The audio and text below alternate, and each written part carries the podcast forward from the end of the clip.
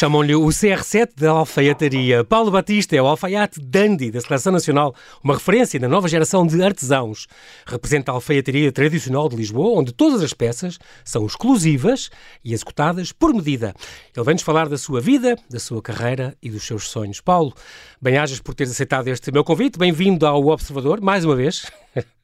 Olá, boa noite lá para casa, e eu é que agradeço o convite, desde logo, já sabes, assim que me foi possível, cá estou. Para mim é um prazer colaborar com a Rádio Observador e neste caso agora contigo. Pois é, porque normalmente estás cá e muitas vezes te dou a palavra para comentares os jogos daquele clube verde e branco, que eu não vou dizer... É, aquele agora que está lá em cima, aquele agora que está em primeiro, coisa rara, tem que aproveitar.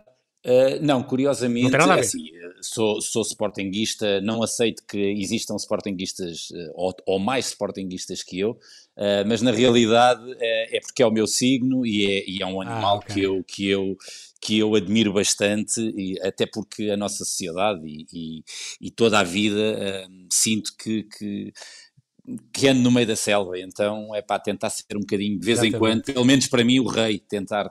Eu apresentei-te um bocadinho como o alfaiate da Seleção Nacional, mas, e realmente, além do senhor da televisão, que já vamos falar dele, tu tens entre os jogadores e amigos, e é bom poder dizer isto, e é verdade, o Ricardo Quaresma, o Pizzi, o Adriano Silva, aquele que diz que, tu costumas dizer que ele confia mais em ti, o Cédric Soares, que dizes que é o mais exigente, o Éder, o Eliseu, o André Carrilho, William Carvalho, tu tens praticamente todos, menos o verdadeiro CR7. Porquê?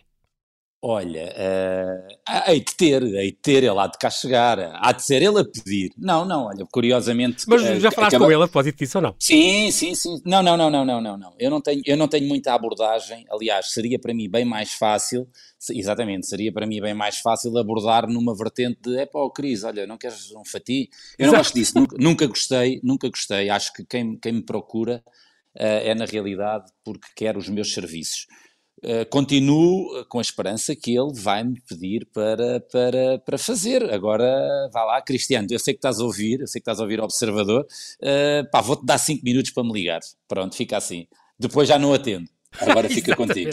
Exatamente, certeza que nos está a ouvir, que ele não perde um dos nossos programas. Sim, senhora. Muito bem, mas também além desses, claro, tens outras celebridades, a Cristina Ferreira, o Rubem de Rua, a Júlia Pinheiro, a Filomena Cautela. Tens muitos entre cantores e personalidades da nossa praça, da televisão, atores, cantores, apresentadores, mas também tens muitos clientes anónimos, de certeza, que têm apenas bom gosto e querem um trabalho muito bem feito e por isso recorrem a ti. Sem dúvida. Olha, eu posso me gabar, e eu não gosto até de dizer isto, mas desde que o Paulo Battista, enquanto marca, porque eu já era alfaiate e trabalhava por conta de outrem, mas enquanto Paulo Battista marca, eu tentei diferenciar e tentei essencialmente que se falasse da alfaiataria, como até hoje não se tinha falado em Portugal. E conseguiste.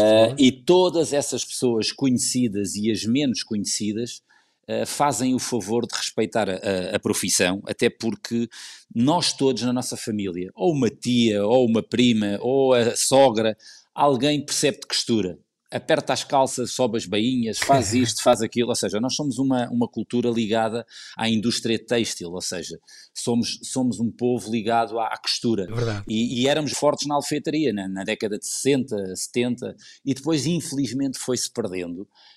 Só realmente quem tinha o hábito de ir ao alfaiate, as gerações mais antigas continuaram a ir. Eu tenho o privilégio de ter conseguido que as gerações mais novas, inclusivamente, por exemplo, dos jogadores de futebol que não estavam nada habituados a ir ao alfaiate, que assim o façam, e isso para mim é um motivo de orgulho, tanto para mim como para todos os outros alfaiates do país, que acabam por usufruir deste meio de comunicação que era necessário haver. Por isso sinto-me um privilegiado e acabo por ter um pouco de orgulho em poder passar essa mensagem de que ir ao alfaiate é o ponto mais alto por muito boa grife que tu tenhas, um fato de marca, por muito bom que ele seja, nacional ou internacional, é para teres um fato que é feito exclusivamente para ti. Exatamente. É outra coisa. Claro que sim. É outra coisa. Tu já pensaste que com a tua idade fazes metade da tua vida na carreira que escolheste? Sim, sem dúvida, e foi ao acaso, ou seja, eu lembro-me com 22 anos decidi ir para Alfaiate, e toda a gente, os meus amigos, os meus colegas, gozavam comigo, diziam, epá, vais para uma profissão que isso, pá, com todo o respeito, isso é profissão de velhos, ninguém, isso não vai haver nada, isso não vai, mas eu sempre soube muito bem aquilo que queria, e lembro-me quando comecei, por exemplo, eu tirei o curso na Maguidal, ali na Rua da Palma, uhum. era onde todos os alfaiates tiravam os cursos na década de 60 e 70, quando vinham da província para Lisboa, tinham que ter quase como uma carteira profissional, digamos assim. Era uma famosa academia de corte, não é? Exatamente, e eu cheguei lá e o Sr. Fernando já não dava cursos há 20 anos, só para teres uma ideia, e tive um curso exclusivo só para mim, um único aluno. Ou seja, incrível. Fui o último. É pá, incrível, incrível. Seja, até porque era uma academia, se não me engano, quando foste já não tinha alunos para aí há 16 anos, era impressionante. Era. Ele dizia, eu digo sempre, arredondo ali há cerca de 20, mas sim, 16, 17. É incrível. Já não davam cursos há imenso tempo. Aliás, eu tenho uma frase feita que foi a alfaiataria que me descobriu. Foi algo ao acaso. Não, a sério, foi algo ao acaso. E que foi a alfaiataria que me descobriu, ou seja, provavelmente eu já nasci alfaiate, olha, também como o Cristiano nasceu jogador de bola e foi o futebol que o descobriu, nesta altura ele podia ser padeiro, por exemplo, na Madeira, e com um talento do caraças, pois olha, é assim. Olha, é assim que as voltas que a vida dá. Não sei se reparaste, quando eu te chamei Paulo Battista, chamei-te Paulo Battista com 2 T's, não sei se reparaste. Ah, não reparei. Mas olha... Mas é verdade, agora a tua mudança de nome foi mesmo para criar uma marca, e a minha teoria é que foi para caber nos 8 dedos, tirando os polegares, que tens tatuado. Também dá. Se fosse Batista normal não cabia, sobrava um. Não cabia, até porque eu não tenho P, não, olha, quando decidi criar o lettering para a tua marca? Para a minha marca, e até foi uma conversa até com o Manuel Luís, uhum. Eu não sabia, queria criar uma marca, seja ela qual for, sei lá, Mr. qualquer coisa. Mr. Taylor? O que fosse, e ele disse-me, Paulo, olha, se me permites a minha opinião, tu és um artista, exatamente como um pintor, como tu tens que assinar as tuas peças de arte. Curiosamente, quando me chegaram 5, 6 exemplos de lettering, acabei por escolher a minha assinatura e estava enganado, ou seja, imagina, a opção 3, eu gosto da opção 3, mas isso está mal escrito, e eu disse, não, olha, se está assim é porque tem que ser assim. Exato. Fica assim e ficou bom. Assim. E ficou assim. Parece o Repórter X, que ninguém se lembra do nome dele, mas ficou o Repórter X porque o homem que fez uma reportagem onde tinha o nome dele, não sabia pronunciar, percebeu mal as letras e ficou para sempre o Repórter X. E foi assim que foi descoberto. Mas no caso da marca foi realmente também um erro e que se manteve até hoje e funciona. Funciona porque toda a gente diz, pá, tens... Aliás, eu costumo brincar, é Paulo Battista com 2 T's e eu digo, não são 2, são 3. 2 de um lado, exato. Mais outro. Acaba por ser 3. Pois é, essa é boa, é bem apanhado. Muito bem, com 3 T's. Muito bem, esta tua carreira, no fundo, é uma coisa incrível, e falámos do Goucha, já lá vamos. Mas tu, Paulo, e tu, eu sei que isto é curioso porque não te importas nada de lembrar isto, nasceste no bairro social da Cruz do Melho. Eu estava ali num colégio ali perto, isto é ao pé da Musgueira, ou já não existe, se não me engano. Existe a Alta de Lisboa agora. Não? Hoje já está uma zona integrada na Alta de Lisboa, e toda a gente já sabe esta história, que viveste praticamente sozinho. Tu andaste no Colégio São João de Brito. Andei lá. Andávamos de um lado para o outro com... Tu eras o chamado Betinho. O Betinho, claro. Tens a noção disso. Tenho, okay, claro que sim. E era lutas de torrões de terra de um lado para o outro, da Musgueira para nós e nós para a Musgueira. Íamos buscar a bola ao vosso lado, não tens noção. É verdade. Fazia parte da... É como tu dizes, fez escola de toda a gente, eu acho. Tenho uma história engraçada com o teu colégio. Diz lá. Fui o primeiro aluno externo a pertencer à vossa equipa de voleibol. Ah, pois é, com a setora Concha, não sei se te diz alguma coisa. Sim, claro, a setora Concha, é incrível. Professora de Educação Física. Não, eu, olha, um dos truques quando eu vivia no meu bairro, o qual eu tenho muito orgulho, uhum. Tenho muitos amigos do bairro da Cruz do Melho, claro. Adorava, aliás, as saudades que eu tenho da minha infância, mas nós, para nos mantermos ali um pouco... ativos, pelo menos no meu caso, eu tentava praticar tudo. Obviamente que o futebol foi sempre a coisa importante, mas como te disse, estás a ver, eu joguei no Colégio João de Brito voleibol e depois jogava ténis de mesa no outro lado qualquer, ou seja, eu sabia, a ideia ali era ter sempre o tempo ocupado. Onde eu passava mais tempo era no Estádio José Alvalade, como é óbvio, Claro. E pronto, e era assim a minha vida. Muito bem, agora estou-me a lembrar também que, do que tu contas, apesar de tu não teres, pronto, não cresceste sem um pai e a mãe a trabalhar longe, a lutar por ti, e eu acho que foi esta luta, e tu és a primeira pessoa a falar nisto, que foi esta luta, foi esta responsabilidade que ela te deu, que te fez o miúdo que desde pequenino não embarcavas às vezes naqueles erros fáceis de quem mora num bairro como aqueles, e portanto poderia ter caído. Mas não, tu percebeste sempre que aquilo é que ia ser importante, e eu honrar também o que... Claro que não quer dizer que tenhas sido santo toda a vida, obviamente, mas foste uma pessoa que lutou muito para conseguir provar que eras capaz, que mesmo quando ias para casa sozinha com 8 anos e tinhas esse medo de estar sozinho, quando não ficavas com nenhum tio ou nenhum primo, pensavas que a tua vida não ia acabar por ali. Sim, olha, não é fácil, não é? De repente, uma criança, seja com que idade for, eu tenho 3 filhos e por vezes eles levantam-se para vir para a cama dos pais. E eu, nessa altura, lá está. Às vezes pensas, olha, eu nunca pude fazer isto. Não, quando a minha mãe cá estava, sim, claro. Mas aquilo que eu sempre, e foi sempre um lema de vida que eu levei, é porque existem sempre pessoas piores, bem piores que nós. Obviamente que não ter uma referência paternal marcou-me, ponto.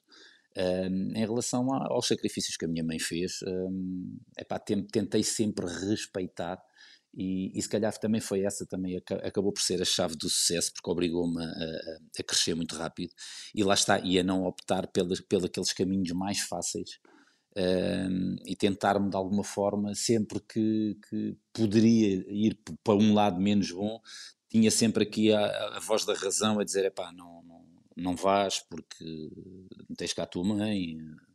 Claro. Era um pouco por aí. Acabas por crescer e amadurecer mais cedo. Exatamente. E também acaba por te dar umas ferramentas e uma visão das coisas que tu trazes para a tua vida. Agora, olha, claro que tenho pena, porque gostava de ter estado muito mais tempo com a minha mãe, mas fui uma criança muito feliz. Ela tentou fazer de tudo para que não me faltasse, lá está, porque acabas sempre por ser discriminado vindo do sítio de onde vens, naquelas décadas de 80, eram décadas, hoje em dia já não há, como é que eu te vou explicar? Já não se liga tanto à área geográfica de onde é. Da tua origem, acho que cada um de nós, e ainda bem, tem havido um trabalho incrível de todos nós, enquanto sociedade, mas naquela altura era duro. Eu lembro-me, marcado, por exemplo, não é? quando, sem dúvida, eu lembro-me quando terminei o 4º ano, a 4ª classe, quando foi para ir para o preparatório, foram-me pôr na Gacotinho, que era a escola, como eles diziam, dos miúdos dos bairros.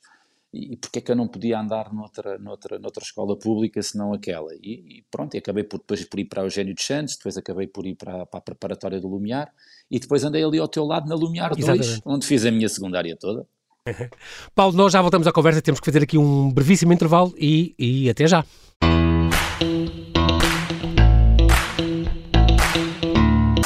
Estamos a conversar com Paulo Battista, o Paulo que é o nosso CR7 da alfaiataria, como gostam de lhe chamar. Ele vai falar desta nova geração também de alfaiates, sobretudo da sua vida, dos seus sonhos.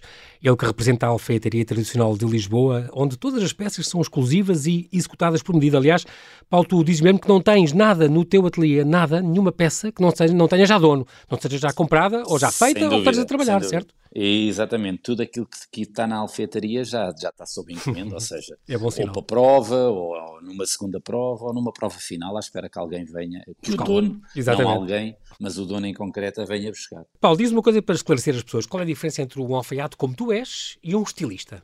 Olha, eu tenho uma história curiosa, a vida é feita disto. Eu estudei artes, eu no 10º ano fui para artes, e éramos uma turma de 12. 11 queriam seguir design de moda e estilismo, e havia um marreta que não queria nada com os trapos, que era eu, e não quis. Depois a vida não me proporcionou ir para a faculdade, por questões de monetárias, que é mesmo assim, Exatamente, tu ias ter umas propinas, como tu costumas contar isso, a minha mãe ganhava para aí 80 contos. Exatamente. E as propinas iam ser para aí 60, quer dizer, a minha mãe mesmo.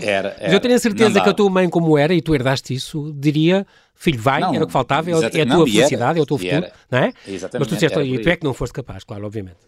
E acabei depois mais tarde por vir para a alfaiataria. A grande diferença é, eu sou um artesão, eu sou aquela pessoa que executa, corta, cose, tudo o que seja, todo o processo de uma elaboração de um fato, eu faço, eu ou a minha equipa, mas eu comecei sozinho e assim o fazia.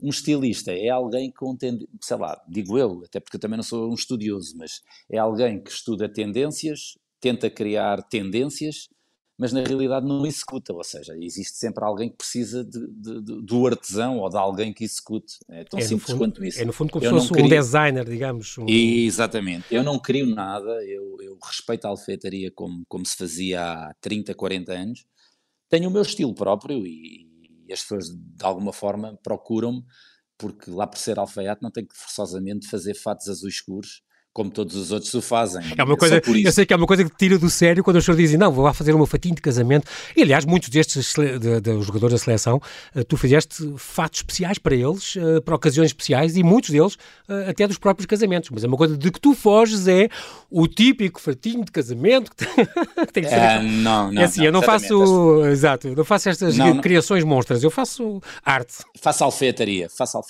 exatamente. Não, porque as pessoas, o que é que acontece? Muitos noivos acabam por ir a feiras de noivos e tudo mais, e acabam por vir formatados com aquele tipo de roupa típica de noivo que depois não usam. E aquilo que eu defendo é que um fato é para ser usado nos próximos 20 anos.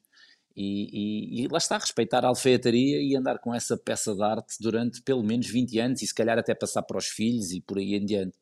E se calhar, como tu provavelmente também fazes isso também, adaptas as coisas, não é? Hoje em dia usa-se o botão assim, a lapela assada, e tu pegas um fato que já foi há 5 ou 6 ou 7 anos e consegues adaptá-lo, ou mais curto ou mais comprido, não é?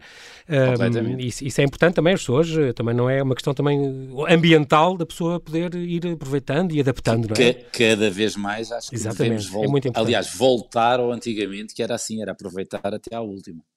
Tu também, outra coisa curiosa é que as pessoas não sabem, se calhar, que tu chegaste a jogar futebol e pelo Sporting, se não me engano. Sim. Ou seja, fiz a minha formação. Tu jogaste com alguns craques de hoje em dia. Na minha geração, não tanto. Eu sou um bocadinho mais acima deles, mas joguei à bola com outros mais antigos, ali o Patacas, uma geração um bocadinho mais antiga. Mas conhecia os miúdos porque eram mais novos. Aliás, eu lembro-me do Cristiano. Pequenino, pá, já era um craque do caraças. O Simão, lembro-me do Simão, muito pequenino. Simão Sabrosa. Exatamente, com o cabelo ali à Luís Figo. Simão, esse cabelo, ainda bem que foi embora. Mas percebeste rapidamente que ias ter 2 pés esquerdos, certo? Sem dúvida. Prefiro realmente ser o alfaiate deles do que... Não. Não perdeste amigos e ganhaste clientes, exatamente. Isso é por aí. O Goucha costuma dizer, o senhor da televisão, como tu dizes, é que costuma dizer que tu tinhas tudo para que a vida não desse certo, mas deu. E ele teve um grande... Aliás, o teu sonho também, se não me engano, era ser arquiteto, tu eras bom, ainda és, é geometria descritiva. Hoje fazes isso, mas com a tesoura, não é? Não desenhas desenhas com tinta da China, mas com tesoura. Mas chegaste a trabalhar na famosa Rosa e Teixeira, foste barman à noite, isto tudo numa altura em que estavas a mudança de carreira, digamos, até que tu disseste, eu vou ser alfaiate. Chegaste a trabalhar na Rosa e Teixeira, que é uma coisa onde... Se calhar foi aí que descobriste a paixão. És uma casa mais famosa na altura, lembro-te do tempo do meu pai.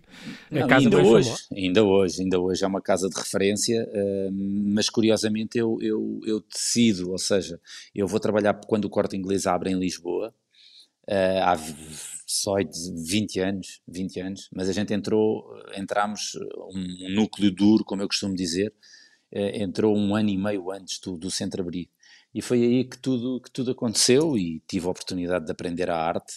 E curiosamente o ano 2020 foi um ano ótimo, porque acabei por abrir o meu espaço, não só na Rodrigo Sampaio, mas abri em janeiro o meu espaço no El Corte Inglês. Infelizmente o Covid não deixou, atrasou uns tempos, sim.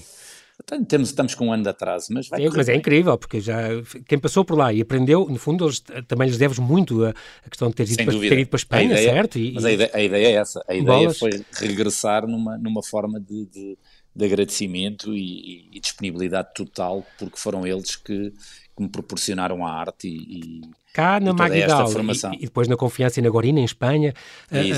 Foi realmente um crescimento fantástico. Regressaste a Portugal já mestre alfaiate, mas ouviste muitos nãos. É incrível, porque eu acho que tu não tens nada essa característica, não é nada da tua maneira de ser. Estes nãos, se vierem, quando vêm miúdos novos, entusiasmados com a carreira, a falar contigo, tenho a certeza que não és as pessoas que dás tantos nãos como tu ouviste, porque se dependesse, como tu costumas dizer, se dependesse de um colega meu ser o que eu sou, não tinha sido. Não tinhas, não. Não Isso tinha. É o quê? A rivalidade? É porque é um nicho? É um mercado? Não, olha, eu não encaro dessa forma. Sabes que quando era mais novo, sabes que a idade também nos vai dando aqui um bocadinho de tranquilidade. E na altura revoltava-me imenso como é que os velhotes não davam oportunidade. E agora de alguma forma compreendo-os ou tento-os compreender, até porque as coisas passaram e felizmente a vida acabou por me sorrir. E são gerações diferentes, não sei até que ponto não teriam aquele receio que o miúdo novo vinha e que depois pudesse tirar o lugar. Opa, não sei, tento de alguma forma desvalorizar, já passou. Realmente fui um cabeça dura e resultou, mas se dependesse realmente dessas pessoas não tinha sido nada. Isso é incrível, e é aqui que entra, Paulo, a parte em que tu, pronto, vais fazer um meia-culpa, não, porque é uma coisa boa, mas é aqui que entra a parte em que tu vais agradecer à Susana publicamente, porque realmente foi uma companheira de sempre que te apoiou e nunca deixou de existir, e tu tiveste além de com certeza alguém no céu que te ajudou muito, de certeza, talvez esta companheira de vida que já com estes três filhos, e ela nunca te deixou de existir, foi uma força muito, muito importante ao teu lado, mesmo que tivesses vontade de o fazer. Olha, a Susana foi, será, mas foi o grande motor e a grande motivação para que tudo acontecesse, porque eu tive imensas vezes para desistir. E ela sempre não vais desistir, pá, não comemos bifes, comemos sopa, porque eu tive que abdicar de muita coisa, tive que abdicar de vencimentos, de comissões, de algo que era seguro, por algo que entretanto estás a aprender e na realidade não tiras frutos. Epá, e foi sempre incrível. Eu lembro-me que todo o dinheirinho que íamos ganhando, íamos juntando para adquirir uma máquina e depois outra, e ela, aliás, ela acreditou sempre mais que eu,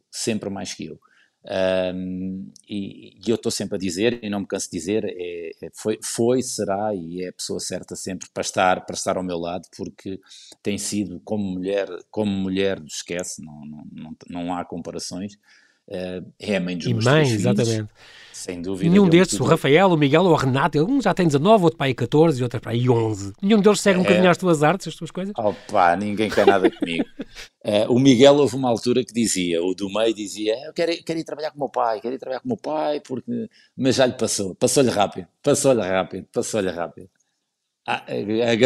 muito rápido. Diz que é ser jogador da bola, mas isto não...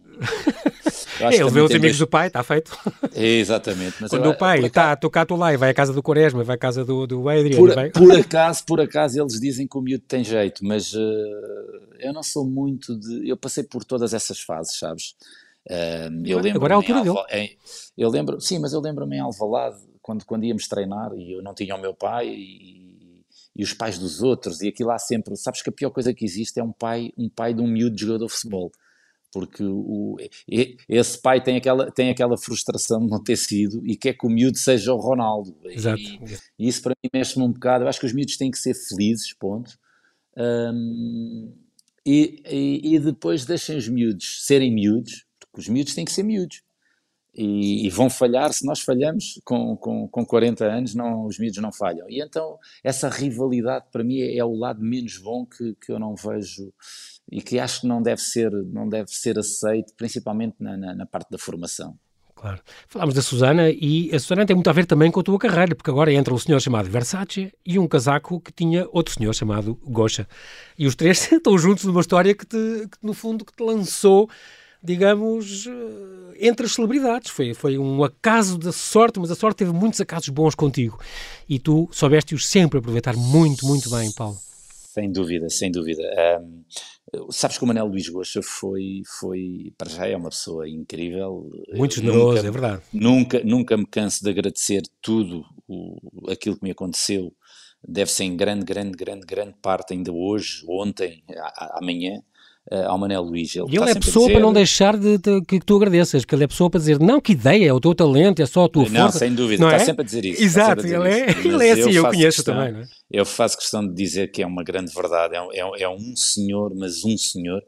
E curiosamente o Manuel Luís podia ter sido o meu primeiro cliente, o vizinho do segundo esquerdo, não, o meu primeiro cliente foi só logo o Manuel Luís, porque o Manuel Luís, a Susana trabalhava na Malo Clinic, e o Manuel Luís era lá paciente, e uma vez está-se a queixar, mas a Susana já o conhecia há imensos anos, mas nunca falou, porque lá está a tal conversa, sabia que o Manuel Luís gostava de fatos, podia dizer, olha o meu marido, nunca houve esse tipo de, nós não gostamos desse tipo de abordagem. Foi mesmo ele que se estava a queixar, que tinha um fato que tinha comprado em Itália ou em Paris e que aquilo não estava bem, se conhecia alguém. E ela disse, olha, o meu marido é alfaiate. Eu na altura estava no José Teixeira. Aliás, eu acho que ele só se deixou levar ali por causa do José Teixeira. Se ele está no José Teixeira, não, pelo menos exato, deve ser mau. Não é um qualquer, exato. E na realidade ele depois foi lá à casa, veio aqui a casa. Lá se reparou o fato, depois, como sempre, o Manuel Luís quer pagar tudo, mas eu nem pensara, então, eu tinha ali o homem da televisão, eu disse, eu não quero, só vai estar-me a ofender. E depois de tanta discussão do paga, não paga, ele então decidiu, então faça-me lá aí um casaco, eu acho que ele mandou fazer o casaco para depois dar, tipo, isto não vai ficar nada de jeito. E eu agarrei ali a minha oportunidade, ou seja, completamente. E nunca mais te largou. Felizmente. É daquelas coisas que me deixa muito satisfeito, porque o Manuel Luís é alguém que viaja todos os anos para todas as partes do mundo. Uhum. Graças a Deus tem, e tudo aquilo que tem é por mérito, mas tem acesso a todas as marcas e mais algumas. Exatamente. E faz questão de descer a avenida, eu costumo dizer, ele faz questão de descer a Avenida da Liberdade para ir para a rua de trás. Que é a rua Rodrigo Sampaio, 19B. Exatamente. Para ir ao alfaiate, ou seja, alguém que... E tu fazes 95% das roupas dele, quer dizer, é o que eu costumo dizer isso. É impressionante. Parte da roupa de trabalho que ele tem. Normalmente com a carreira a correr bem, como tu, as pessoas sobem na vida, mas tu desceste. Eu fui descendo, sempre a descer. Aliás, eu dali vou para o metro, vou para o -4. Começaste no quinto andar, não é? O ateliê, depois no terceiro. Olha, sem dúvida. Eu quando decidi sair do José Teixeira, acabei por respeitar um pouco a empresa e aluguei o meu espaço e tive o espaço fechado praticamente um ano, porque era ali muito próximo e eu não queria que me fossem dizer que tinha saído e que depois fui para ali para arranjar cliente. Eu não gosto desse tipo de problemas, e para que isso não acontecesse eu tive quase um ano com o quinto andar fechado, era uma, digamos, duas salas, e passado um ano regressei, ou seja, onde comecei a trabalhar por minha conta. Uhum. Trabalhei esse ano em casa e o outro depois fui para Rodrigo Sampaio. Comecei num quinto, depois rapidamente aquilo ficou pequeno, fui para um terceiro, ou seja, desci. Exatamente. Ficou pequeno, voltei a descer para a loja de rua e pronto, é uma carreira sempre a descer. Exato, no bom sentido. Passo rapidamente pela tua passagem na televisão, pela Sport TV, pela RTP, no Fonte Jurídica do Cozida à Mão, por exemplo, da TVI. Grande programa. Há 2 anos foste cantar A Tua Cara Não É Estranho, onde quem mais espantaste com a tua cara foi com a tua filha Renata, que nunca tinha visto vestido de mulher a cantar e sem barba. Foi um choque que deve ter dado pesadelos durante 2 semanas? Durante muitas semanas. Muito. Olha, foi um desafio muito engraçado. És um comunicador nato, Paulo, é por isso. Eu gosto muito de comunicar. Aliás, os programas que de alguma forma acabei por ter na televisão, não enquanto jurado, porque aí estava na minha praia, estava claro. A falar da tua arte, exatamente. Estava a falar da minha arte e a avaliar tudo aquilo que é o meu trabalho diariamente. Toda a gente diz, as minhas irmãs a começar a dizerem que tu adoravam ver-te, porque tu eras muito querido com todos os concorrentes, ao contrário, de, por exemplo, dos programas de cozinha, onde às vezes são arrasados, nem o ovo torrado sai de lá a fazer. Diz que tu eras uma simpatia com todos, é verdade? Eu acho que tu podes falar de uma forma séria, sem de alguma forma... machucar, eu não estou a dizer que da outra parte não é bem feito ou mal feito, isto vai do temperamento de cada um. Claro. Eu acho que eu não consigo fazer televisão não sendo eu, ponto. Sim.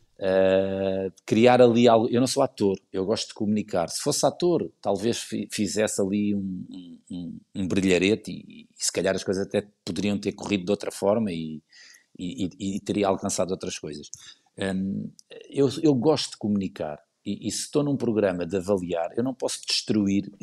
Nós já temos sonhos de ninguém, praticamente, né? Exato, destruídos. Exato. Se eu vou estar a destruir mais um sonho e principalmente não respeitando a minha profissão ou a indústria têxtil, não estou a ser correto nem para comigo, nem perante aqueles que querem alcançar o que quer que seja. Uhum. E daí ser exigente. Claro. A simpatia não quer dizer que sejas exigente, tens que ser exigente e tens que ser correto comigo para depois poder ser com os participantes, que é mesmo assim. Vamos a umas perguntas rápidas. Onde é que os portugueses são menos elegantes? Paulo, o que é que os portugueses têm mais dificuldade a escolher? Olha, eu acho que tem a ver com tamanhos. Nós ainda não. O homem raramente ou por desleixo... anda sempre com um número ou dois acima daquilo que deve usar. E por vezes a experiência de usar fato não é uma boa experiência por causa disso, porque não está na medida correta, não está... E então por vezes as pessoas dizem, não gosto de andar de fato. Não gosta porque as experiências que tiveram não foram as melhores. É verdade. O que é que te choca mais? Além, por exemplo, de usar sandálias com meias? Sem dúvida. Eu avancei com esta porque esta estava com medo que não fosse esta também. Mas não, essa é terrível. Essa é terrível. Mas o que é que choca mais quando vês uma pessoa na rua, vês uma festa, não digo no dia a dia, mas por exemplo numa festa, é o quê? As pessoas não saberem combinar coisas, é as cores, é o quê? Não, sabes que em termos de cores nem todos temos que ter, até porque o meu gosto, como eu costumo dizer, eu tenho o meu livro, eu lancei um livro de manual de estilo para eles.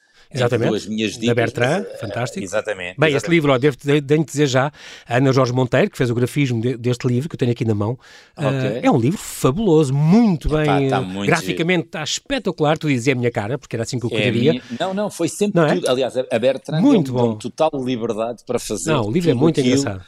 A linguagem é minha, não alterei uma vírgula, eles foram impecáveis, ou seja... Aprende-se imensa coisa, as curiosidades, as coisas, tudo, as dicas, como fazer nós, como não sei o quê, o estilo, exatamente, o que usar, cada corpo é um corpo e, portanto, como respeitar o corpo, os botões, os acessórios, tudo, é um livro que são as dicas, até tens dicas para tratar da roupa, ler as etiquetas, escolher os programas da máquina, o calçado, tudo, não, é impressionante, o livro é Bertrand, é um livro incrível, incrível. Está porreiro, não, mas é como te estava a dizer, não só o condizer as cores, porque aí, pá, cada um é livre de aliás, nós, acima de tudo, não temos que agradar os outros, temos que nos agradar a nós. E se nós não temos uma autoconfiança para poder usar o que quer que seja, eu uso fatos cor-de-rosa, o Quaresma usa fatos cor-de-rosa, porque ele tem uma autoestima que ele não está nem permite, não é?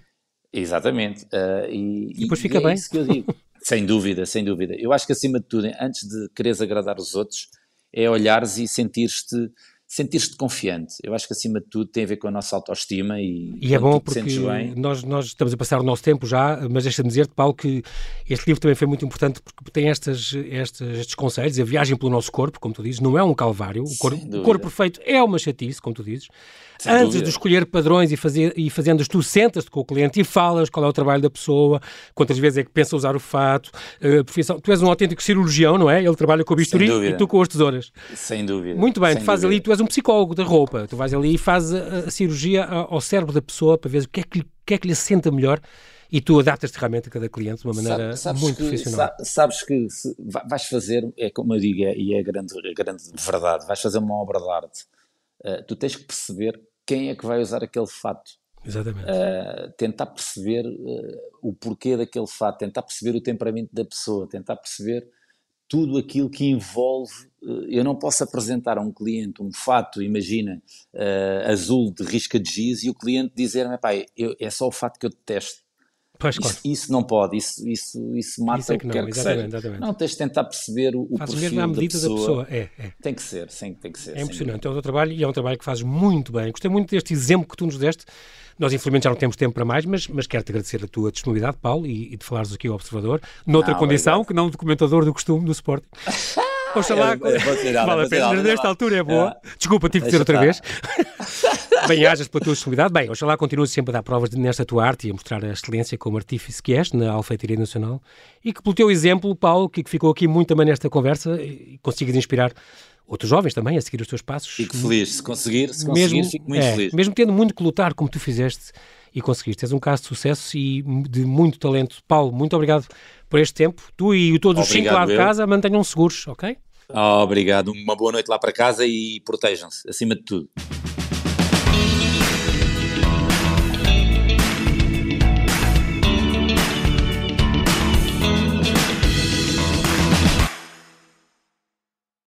Obrigada por ter ouvido este podcast. Se gostou, pode subscrevê-lo, pode partilhá-lo e também pode ouvir a Rádio Observador online em 98.7 em Lisboa e em 98.4 no Porto.